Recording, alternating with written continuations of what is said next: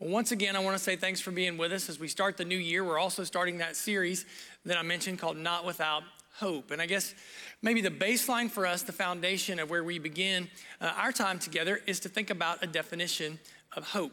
And in its simplest, maybe purest form, is that hope is the spiritual ability to imagine a better future. Spiritual ability to imagine a better future. So, if that's what hope is, how does hope work? Um, hope is us living out in the present, right? The present day where we are, looking backwards towards the past, right? And as we look backwards towards the past, we attach meaning to events. So in the present, we look back to the past. And as we look back to the past, it helps us imagine what a better future could look like. So, three things. Let's remember these, right? Past, present, future. Past, who I was. Present, who I am. Future, who, I, um, who I'm gonna be, who I will be as we look forward to this idea of bringing about gospel hope. So, what happens in our lives is that we're living out things in the present, and as we think about the future, we automatically default to our past, to what has happened to us. So we think about past life events. And what happens is we kind of throw the, the challenge flag, right? The red flag you see football coaches throw on the sidelines. And we look back at the past and we look at um, events that have happened to us, things that we've experienced, and we look at them differently, right? Upon further review, we go back in our past, we attach meaning to the things that have happened to us. We think about those things in the present, and as we think about those things, it helps us imagine how our future could be different. It gives us something to hope towards and to look forward to. I'll give you uh, maybe a modern present day example uh, that this could be helpful. In a lot of ways, uh, the pandemic that we've been through killed everyone's hope. Um, people have struggled to look forward to imagine a better future. Why is that? Well, we experienced the events of the pandemic live, but we really didn't have a past to look backwards to, although everyone had a best friend who was an epidemiologist, right, during, uh, during that time. So everybody thought they had all the right information. But as we move forward, all of the experts and all of our friends who said this or said that, um, we didn't really have strong alignment between what we were experiencing in the present, what was happening, and what we were always told, uh, maybe, uh, or what was predicted that was going to happen. And so the dissonance between those two things, because we didn't really have anything in the past to rely on, it really it caused people to, to struggle to imagine a better future.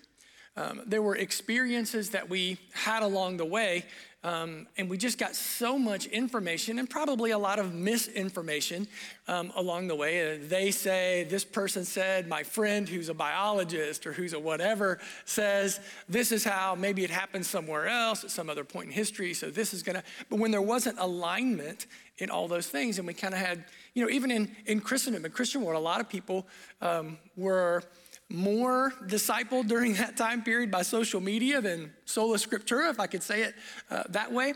People really, their basis, their foundation for thinking, instead of it being truth and the scriptures, instead of that being their grid, it became, you know, Facebook and TikTok and Instagram and things. They were more discipled by social media than they were necessarily by God's word in that period. And it just caused this, this distance. And because of that, we couldn't imagine a better future. How are we going to how are we going to get out of this? And even today, even still, uh, the events of this week, you know, we watched um, Monday night. If you were watching Monday night football and you're watching the Bengals and the Bills game, you know, you've got uh, Damar Hamlin who collapses um, on the field and, and goes into cardiac arrest. Then all of a sudden, there are questions that immediately just start popping up, still in relation to the pandemic. It just became hard to imagine a better future. Well, the good news for us uh, the big idea for this series is that Jesus is the source of enduring hope. We're going to say that week after week after week, that Jesus, He is the source uh, of enduring hope. And hope is the subject of a letter that Paul, uh, maybe the greatest Christian who's ever lived, that he wrote to the church of the Thessalonians in the New Testament. And so we're going to start out 1 Thessalonians chapter 1, verse 1. If you've got a copy uh, of the scriptures, you can turn over there and I'll start reading. It starts this way Paul, Silas, and Timothy to the church of the Thessalonians, in God the Father and the Lord Jesus Christ, grace and peace uh, to you. Maybe uh, the best translation here is to, uh, would be to translate it this way to all who belong to God the Father and the Lord Jesus Christ in the church um, at Thessalonica. Now, the reason that's important, I think, is because um, it is critical for you and I as we think about moving into a new year, as we start thinking about hope, it is critical for us to understand to whom we belong. One of the core values of our church is spiritual intimacy. If you remember, we talk about them like in the acronym GRASP, the five fingers um, on a hand. And the S in GRASP is spiritual intimacy. We define that by saying, we are His. Now, we're modern people, intelligent, educated people, and we like to think things like, well, I don't belong to anybody. I'm, I'm my own person. And we start a new year, people are saying things like, well, I want to be the best version uh, of myself in, in 2023. And I think Paul would say that's great. Um, but the best version, the healthiest version of yourself is to live with the foundation of understanding that you belong to God, that God is your creator, but not just your creator, He is also your Father, your perfect Heavenly Father, and a perfect Heavenly Father who wants the best for His children. So He gives them gifts, He gives us gifts. What are the gifts? Paul names two of them right out of the gate. He says, Grace to you and peace. Grace and peace, two incredible, incredible concepts. Think about grace. Um, two kinds of grace where there's common grace, and whether you're a Christian or not, a believer or not, we all experience common grace, right? The sun comes up uh, every morning. Uh, you automatically breathe uh, oxygen on repeat. You don't have to worry about that. That's just one of those things that happens. Uh, the greatest need for the ecosystem of the world, the ecosystem right of your human body is what? Water. Water just falls from the sky for us. God sends it to us in the rain. There is common grace that everyone experiences. But then there's also what we would uh, term special grace. Special grace is the reality that God sent his son, Jesus, left heaven and came to earth to die on a cross, to be crucified, to pay the penalty for our sins. And that special grace is unique to people who choose to bring their life into alignment with God and receive that from God. Now, when you receive that special grace, from God, then you experience peace. Uh, the scriptures are really clear that we are born into this world and we are uh, we're god's enemies and we hate to hear that. And i i i get you don't I'm, not god's enemy. That's how that's the default mode of the human heart how we're born into this world. Romans chapter 5 verse 10 says um, if uh, if when you were uh, born into the world, right, we, if when we were God's enemies, pre salvation, we were reconciled to God through the death of his son, Jesus Christ. And so what happens is Jesus leaves heaven, comes to earth, dies on a cross, crucified, pays the penalty for your sins and my sins. And when we bring our lives into alignment with God, we receive peace. On the cross, Jesus essentially makes a peace treaty um, with God. And the terms of that peace treaty are that he pays the price for us so that we can have freedom, so that we can essentially raise the white flag uh, of surrender, come and bring our lives into alignment with God. And when you and I come to understand that we have this eternal peace with God, that our eternity is settled, what that peace with God does is it gives us then peace as we look at the circumstances in our lives, the difficult, tough things that you and I face along the way in the world, we have a greater peace as we face those things because our eternity is settled, because we know that God is with us in everything that we face. Two great concepts grace and peace. Now, Paul planted this church uh, right around AD 50, so we're a couple of decades after the crucifixion and the resurrection of Jesus. You can go back to Acts chapter 17 if you want and read about the planting of this church at Thessalonica. It was a coastal city uh, it was a financial giant. It was the capital city of Macedonia, very important uh, place as the capital city, and, and, and, quite frankly, very similar to uh, Columbus, to where, uh, to where we live. It was a city with a lot of influence that needed, um, that needed a church to come together. And one of the interesting things, and I want you to just tuck this away for later on the message, we'll come back to it, but one of the interesting things that Acts chapter 17 says is that the initial group, or a big part of the initial group of the converts uh, of the Thessalonian church, were Jewish. They had come out of the synagogue, out of synagogue life. They were converted um, to Christianity, and they made up a large corpus of the Thessalonian church. Like I said, just remember that, hold that, and we'll, we'll, um, we'll come back to that reality. So after Paul gives them this greeting and talks to them about the importance of this idea of, hey, listen, you belong to God, spiritual intimacy, here's what he says in, um, in verse 2. He says, We always thank God for all of you and continually mention you um, in our prayers. And as I read this verse, I just thought, you know, too often we try, or maybe I'll say this, maybe I try to fix people or fix people's problems before I pray for them. Paul says here, listen, we make mention of you constantly, consistently, continually in our prayers. And too often I find myself trying to think through hey, here's what people need, here's the information um, that they need maybe to be healthier. And, and I'm realizing, you know, people don't need Dean's good ideas, right, to make them feel better. Maybe the greatest gift that you and I can give anyone else is that we pray for them. It's probably the first step towards serving them because God can do so much more than, than you and I can do. So we serve people um, by praying for them first, primarily, um, some of our church forefathers, the Puritans, used to say that we should talk to God about people before talking to people about God. And Paul says that's how we lived. That's we were prayerful for you consistently and continually. So I just wonder as we enter a new year, a new 2023, who are the people that you are praying for? Who are the people that um, God has brought into your circle, your sphere of influence for you to minister to, and you're leading with prayer consistently, continually, as God brings them to your mind and to your heart. Because what that allows for then comes up in verse three, the next verse. We remember before God, uh, before our God and Father, your uh, work produced by faith, your labor prompted by love, and your endurance inspired by hope. There's that word again, in our Lord Jesus Christ. Paul says, listen, Thessalonians, you are known for, for three things. And I'll just, I'm, I'm going to read them to you. Again, work produced by faith, labor prompted by love, and endurance inspired by hope. Three great things that these Thessalonian Christians were known for faith, hope, and love. And as I say those out loud, if you, um, if you pay attention to um, art and farmhouse decor uh, for, um, for residential homes and things like that over the last 10 to 15 years. You see those three words a lot used in, um, in decor faith, hope, and love. You see them, they're partnered together everywhere. And I would just say, you know, Chip and Joanna Gaines, they didn't come up with faith, hope, uh, and love, right? This didn't come from the first book of Magnolia. This comes from the first book, uh, or from the first book, letter written to the Thessalonians. This is what they are known for. This is the calling card of the Thessalonian people.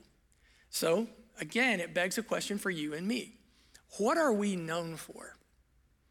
Some of us are known probably more for, I don't know, career or our relational ability, our caring nature. Some of us are maybe known for coming from a certain family.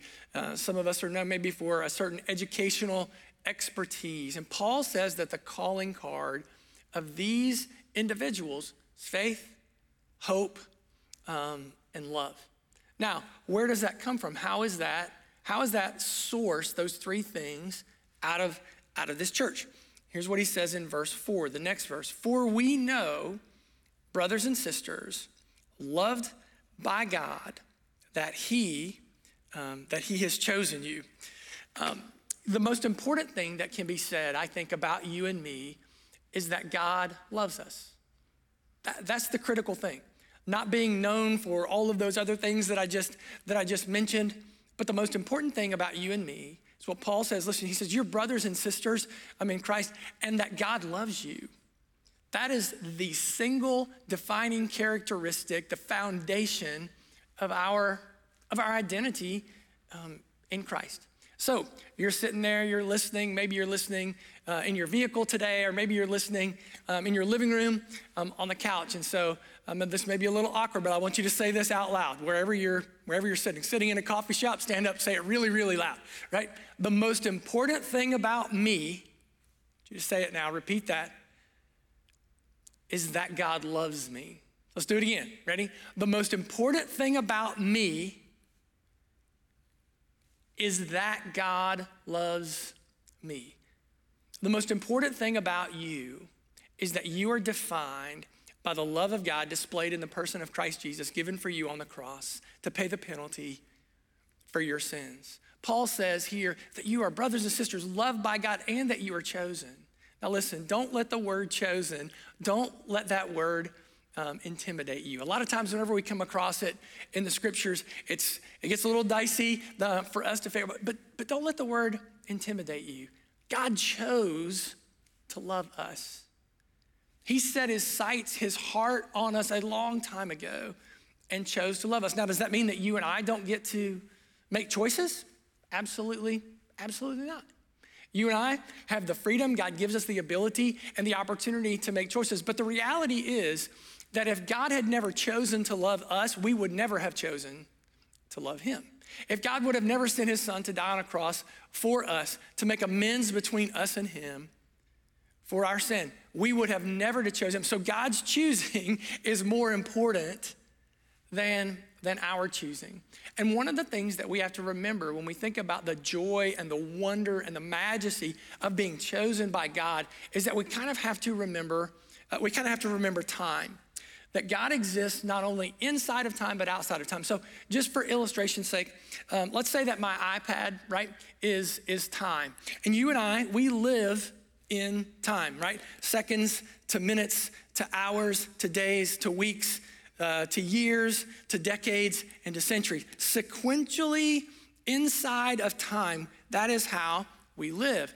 And the wonder of God is that He exists with us, right? We just celebrated that in Christmas, Emmanuel, God who is with us. God lives with us, exists with us inside of time. But there's also a new song that we're singing uh, at church as we begin a new year called The Same God. And the idea behind the song is that, listen, we call on the God of Abraham, we call on the God of Mary, we call on the God of David, right? He is the same God. The scriptures say, same God yesterday, today, and forever. So God does not only exist in time, but he also exists before time.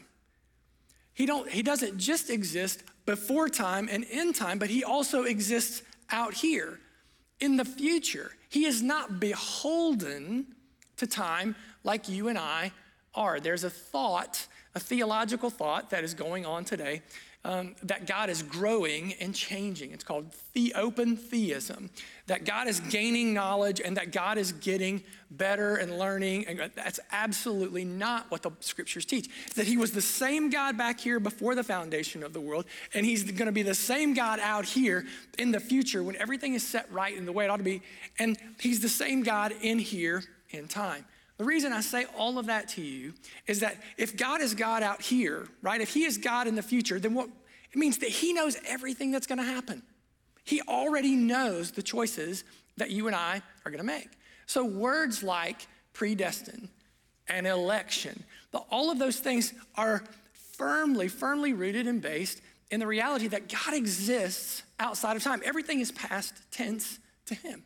And at the same time, to you and me, sequentially inside of time, it looks like everything happens on the basis of human decisions and human choices. So, which one of those things is true? Well, scripturally, they're both true. The scripture says that God chooses, that God elects, that God predestines. And the scripture says that you and I have the ability to choose. Like, but how do those things all work together?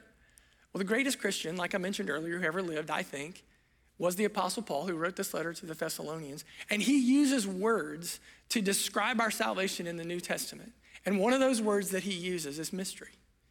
It's a mystery. But both realities, what Scripture teaches, both of those realities are true. So don't be scared, don't be intimidated by this idea that you've been chosen. Rather, see it as a gift from God that we've been loved by Him, that we've been chosen by Him. So that's the foundation or the formation, right, of the gospel. Well, how does that how does that work into your daily life and my daily life? Comes up in the next verse in verse 5. He says this, because our gospel came to you not simply with words, but also with power, with the Holy Spirit, with deep conviction for you know how we lived among you um, for your sake. Paul says, Listen, the gospel that I brought to you came not only with words, certainly with words, but not only with words, he says it also came with power. And it's important for you and I as we enter a new year to remember that the gospel is primarily a power. The word in the original language is the word dunamai. It's where we get our word for dynamite, right? The gospel is God's dynamite power in our lives brought to us to change us, to help us grow as we humble our, our lives underneath um, what God is bringing into our lives and the salvation and the grace and the peace that He has brought to us. So, let me say this uh, to myself, not only to me, but to you as you're watching today. Um, you need to grow spiritually in 2023. You don't want to end 2023 in the same place spiritually that you begin 2023. That we humble our lives, we bring ourselves to God, flawed as we are, imperfect as we are, and we ask God to do the work in us that we cannot do in ourselves to help us, uh, to help us grow uh, and change. And so, what Paul says here is that the gospel came not only with words, but what does he say at the end of the verse? He says, just like we lived among you. So the gospel comes with words, but then it also comes with the ways that Paul, Silas, and Timothy lived among the Thessalonian Christians. So the gospel has both words and ways. This completely makes sense when you think about um, what Paul is trying to communicate. That if you only have a gospel with words, if that's all you have, if you have words, lots and lots of rules, lots and lots of concepts, lots and lots of ideas, without the ways, all you really have is legalism. You're just giving people more and more rules about how they ought to do stuff. So, words only, without the ways, is legalism. But the ways, in other words, just go out, be a good person, try and do a nice things for people, but it doesn't really matter what you believe. Ways without the words is humanism. That's all based on just human effort and as much uh, as many good things as you and I are able to accomplish, right? So Paul says we have a gospel that is not words or ways, but it's both words and ways. And when you have a gospel that brings together both of those things, you have a gospel that brings together words, and the words are empowered by the dynamite, the Spirit of God at work in your life, then it changes the ways in which you live. And those two things come together. And here's what uh, that does. Here's how Paul describes what can happen in verses six through eight. He says, You became imitators. Remember that word. You became imitators of us and of the Lord, for you welcomed the message in the midst of severe suffering with the joy given by the Holy Spirit. And you became a model. Think about that. You became the example. You became the model. You became the thing that people look to, to all the believers in Macedonia and Achaia. Achaia is just a broader region. The Lord's message rang out. That's a word that um, for us would mean ripple effect. For them, it meant echo. Uh, think about whenever you go to a concert in a large arena. The music um, has reverb, right? It's an, it's an echo effect that makes the music sound like it fills a, a big space in a room. Paul says to these Thessalonian Christians an amazing thing. He says, Your life, your lives have gospel reverb. It's not just you that are being changed, but as you are allowing God to change you that is reverberating throughout your city, and not just your city, but the whole region has heard about you, has heard about what about you? Faith, hope, and love displayed in the words and ways of Jesus, so that, listen to what Paul says, therefore, we do not need to say anything about it. That is, um, that's pretty incredible when you think, Paul says, we don't have to tell anybody about you. They've already heard about you because they're seeing the way that you live. What is the greatest need of the world right now? What's the greatest need of the world right now from the perspective of Christianity in the church? I would suggest to you that it is gospel hope displayed in the words and ways of Jesus, empowered by the love of God given through his son Jesus to us to such degree that we understand that we have grace and peace chosen by him that we are that we are his. And as we live in that way we don't even the words are great. And as we teach the words right as we give the words and we have opportunities but the ways and the words come together and they show and they reverberate from my life and from your life not in an either or sense but in a both and sense how does that happen Paul says, You became imitators. That's the word I told you there, just to check imitators. The original word there is mimetai. It's where we get our word from mimic. Paul says, You mimicked us. You just looked at our lives and you imitated us. So, that brings up a little bit of an uncomfortable question uh, for you and me. If I were to ask you, are you able in 2023 to say to someone, hey, just imitate me? The way that I do Christianity, just, just mimic what I do. Now, our initial response to that is absolutely not. Like, I would never tell someone to imitate me. I'm flawed, I'm imperfect, I'm, but so was Paul. I mean, you look at Paul's life, he was incredibly flawed. What Paul is saying here is not imitate my perfection, but rather imitate the way that I approach life in the midst of persecution and suffering. And we'll talk about that more uh, next week because that comes up again in chapter two. But Paul says, in the way that I approach life with joy, why does he say, how can he say that he has joy in the midst of suffering? That's what he says about these Thessalonians because they have hope.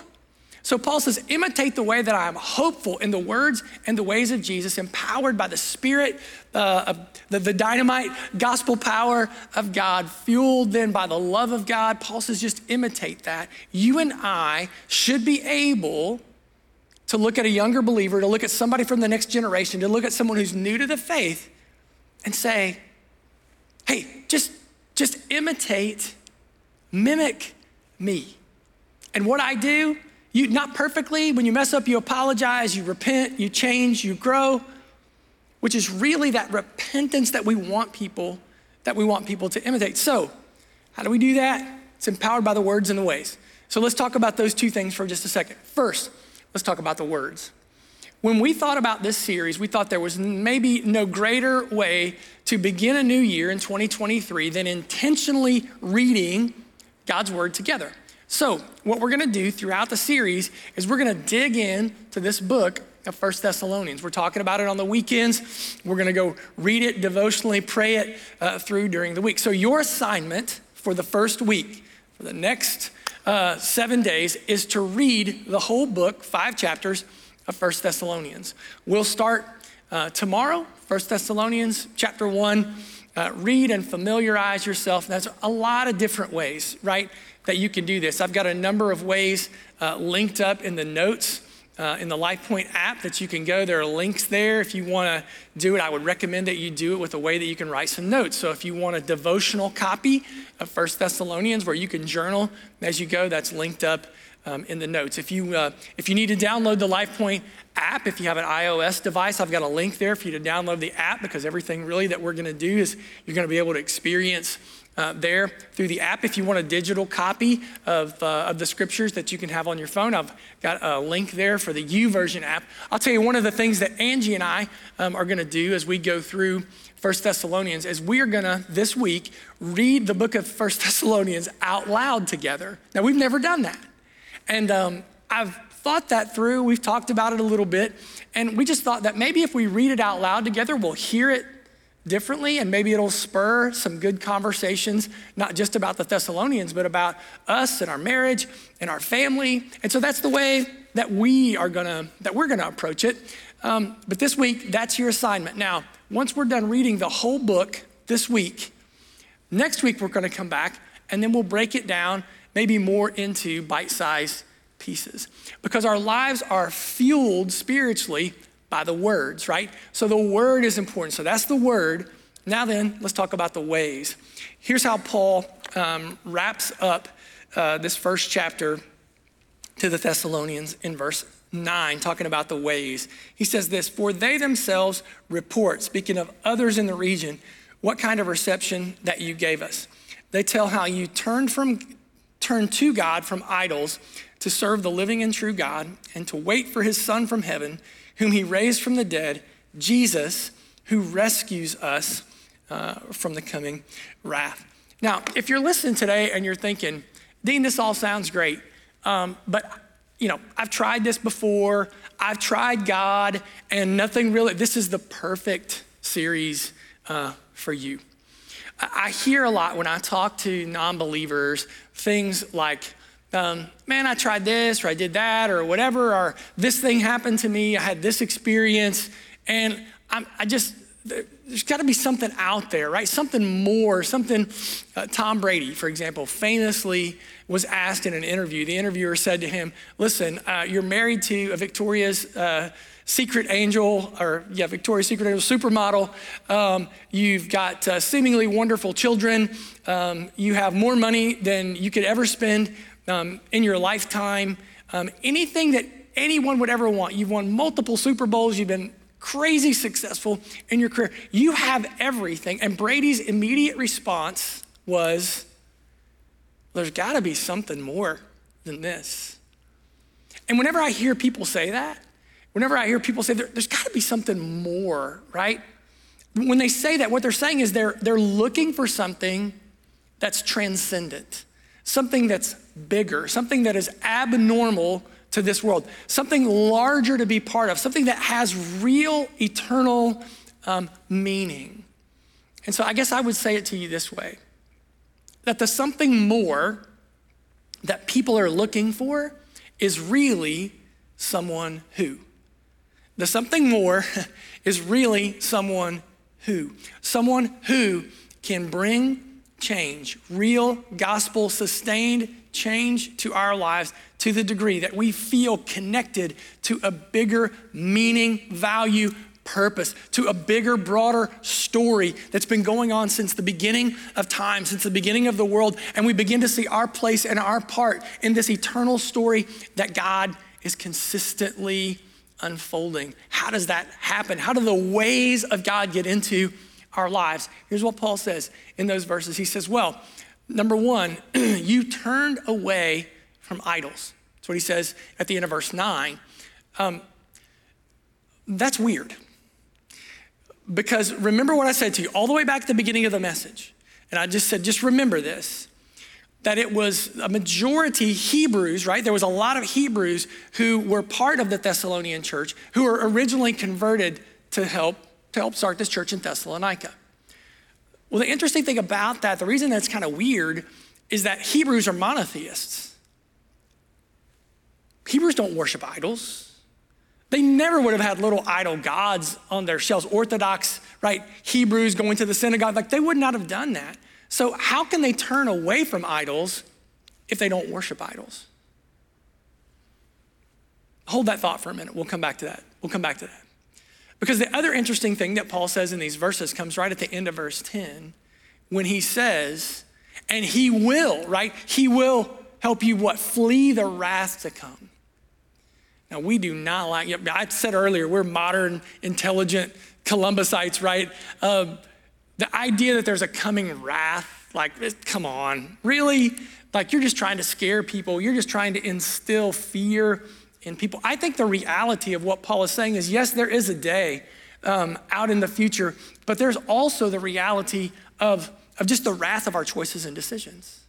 All of us have, um, we all have this little inner voice this condemning voice, when we do things that are wrong, that reminds us you're a jerk, you're a loser, you should have to pay for what you just did. This condemning voice that speaks to us. And so we have to deal with the voice. How do you quiet that voice?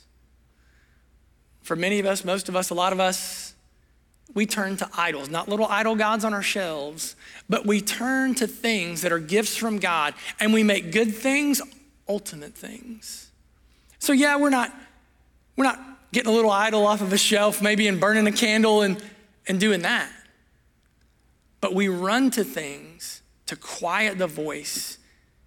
We run to addiction, to chemical substances, alcohol, drugs. We run to things like approval from others. Others telling us okay, that everything's gonna be fine, that everything is gonna be all right. We run to our careers to keep us busy so we don't have to stop and think and listen to the voice. We have the tendency to want to be seen, to be known. It's a look, it's a fit, it's a whatever it is. We need enough likes. And when we get enough likes on social media, we get enough attaboys or attagirls, pats on the back, maybe it's in a sport, maybe it's in another arena of life. We medicate and we numb the voice in any way that we can. But the problem for the Thessalonians and the problem for you and me is that our idols, they're always going to enslave us. But Paul says about these Thessalonian Christians, but you, you turned away from idols. Wait a minute. How did they do that? How, how were they able to find a way to turn away from the things that their hearts were so attached to? And I just want to read the verse. I just want to read it to you um, again there at the end of verse 9 and the beginning of verse 10. Paul says this, and to wait for his son from heaven, whom he raised from the dead, Jesus, who rescues us from the coming wrath. It is such a beautiful gospel that we have been given. It's a gospel where we started the message today. It's a gospel in the past and in the present and in the future. Paul says, listen, for we wait. That's present tense right now. We wait. We, we look for what? The God who rescued us, the God who in the past tense, you go back, you look backwards, and you realize that God has, that God has saved us, right? And that that helps us to do what? To look forward to what is out there, to what is coming. So the idea is past, present, and future. The New Testament talks about salvation um, in that way. Ephesians 2 8. Um, for by grace you have been saved, right? That is past time action with reverberations um, into the future, but it's a past tense event. But the New Testament also says um, in, uh, in, in, places uh, like Romans, for right now you what? You are being saved right? That that is going on. It's working its way out. It's, it's gospel growth and change. You need to grow in 2023. You need to grow spiritually, but it's not just the past and the present. It's also then in the future. Matthew 24, 13, those who endure to the end shall be, future tense, the coming wrath, will be saved. So that is the foundation, then you see it, of gospel, of gospel hope so that we understand that right now, in the present, I, I know, I sense, I have this strong sense that God is with me. Why do I have that sense? I have that sense because I look back into my past. And as I look back into my past, I realize that when I came to know Christ, point in time, action. What happened there is that Jesus has paid the penalty for my sin. So what? So that means in the present, God is growing me, changing me as I humble myself, bring my life into alignment with Him. That it's not just that He saved me from the penalty of sin, but that right now He is saving me from the power of sin in the present. And that gives me faith then to look forward based on the past and what I know of my present. Then I look forward to the future, and I understand that there is coming a day where, because He saved me from the penalty of sin in the past, I'm seeing victory in my life personally right now over the power of sin that someday God will then save me from the presence of my sin out into the future someday when everything is going to be set right. Sin is going to be eliminated. Everything's going to be the way that it's supposed to be, the way that it should be, minus my sin, your sin, the choices that we make and that others have made in our lives, that that condemning voice will be crushed by gospel hope. You see the power that that brings into into our lives and how it helps us see and imagine a better future. There was a young lady at one of our Life Point campuses who, kind of at the end of the year, she started to reflect a little bit about um, what God had done in her life. Uh, we'll call her Camille. I'll, I'll, share with you just a little bit of the email uh, that she sent to us. She says, I'm writing this uh, email because you baptized me at the beginning of the year. And as we start to wrap up 2022, I just look back at how grateful I am that I started this journey. If you remember, I knew nothing about faith before I started between today and last year, and the difference is just incredible. Some highlights, she says, from my year, the first time that I shared the gospel with a stranger. I did it using an acronym that you shared at church from a sermon about grasp. And I wrote it down on a tissue, and she kept it. Things like reading my Bible uh, before bed and then getting up and reading my Bible during breakfast. I just want to say thank you that I've grown uh, so much, and I can't wait to grow more in the coming year. And when she finishes up her email, she attaches a PS. She says, P.S. If you ever wanted to share this,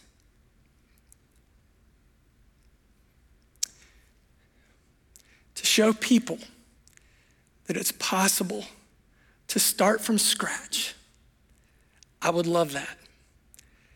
Because everyone deserves to know what this love feels like. And I can't say it any better than she says it. Everyone deserves to know that they are loved by God. The most important thing about you, the most important thing about me, is that God loves me because He has chosen you, but He's not just chosen you, He's empowered you with this dynamite power to see a life that can grow and to transform and change by investing your life in the words and the ways of Jesus. And as you do that, you're turning your heart away from idols. And as you're doing that, it gives you hope. It gives you the ability that you look back at your past, saved from the penalty of sin. You are being saved, set apart, sanctified. You're growing in victory over the power of sin, which reminds us, you and me, that as we live through difficult, dark days, tough times, crises, and circumstances that come into our lives, that someday we will be saved from the presence of sin. Praise God for what an incredible gospel of hope that He has given to us. Let's pray together. God, there are going to be moments in our lives this year, some of which we may have some context for right now, but most of which we don't know about right now. We don't have any context for them. And so, God, we pray for people that we know. We pray for God, the people that we don't know that are going to come into our lives this year.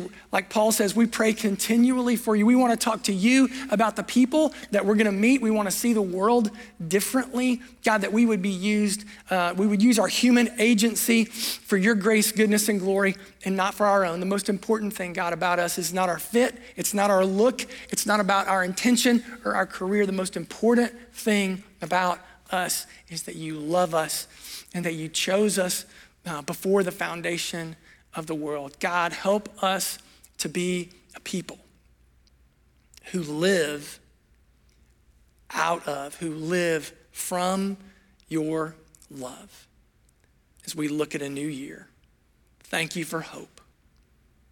It's in your name we pray. Amen. As we begin to think about how we're going to approach um, a new year, maybe today God has spoken to you about taking hope steps. Uh, we would love to help you in the process. Maybe today uh, is the day for you where you're taking that first step towards gospel of the first step of bringing your life into alignment with God based on the death of His uh, Son Jesus for uh, for you and for your sins. Um, and maybe today you're taking that step. Maybe today um, you want to take a step and just reach out and connect uh, based on something that's going on in your life, and you would like to let us know about ways that we can pray for you as a church family, come alongside you. Maybe, uh, like Camille uh, did this past year, you're saying, you know what, I've already aligned my life with Christ, but I've never gone public um, with my faith. We do that through something called baptism, and we would love to have a first conversation with you about taking that step of living a life on gospel reverb that reverberates to the world about who uh, you really are. You can do all of those things. You can connect with us in all of those ways just by going to lpguest.com. And there's a button there that says next steps. I talked to you about lpguest.com at the beginning of the service. Just go to that same place, um, that same location, click on the next steps button, and let us know how we as a church family uh, can pray for you, how we can come along uh, side of you, minister to you um, in any ways that we can. Before um, we wrap up by worshiping together today, I do want to just remind you this week, your assignment read all of First Thessalonians, a chapter a day, um, just to familiarize yourself uh, with the book. And then this coming Sunday, um, we're going to break it down again into bite sized pieces, um, and we will uh, we'll dig in together throughout the rest of the series. Once again, we are super, super grateful for you. Thank you so much uh, for joining us today, and I hope you're leaving today with that, with that sense of hope.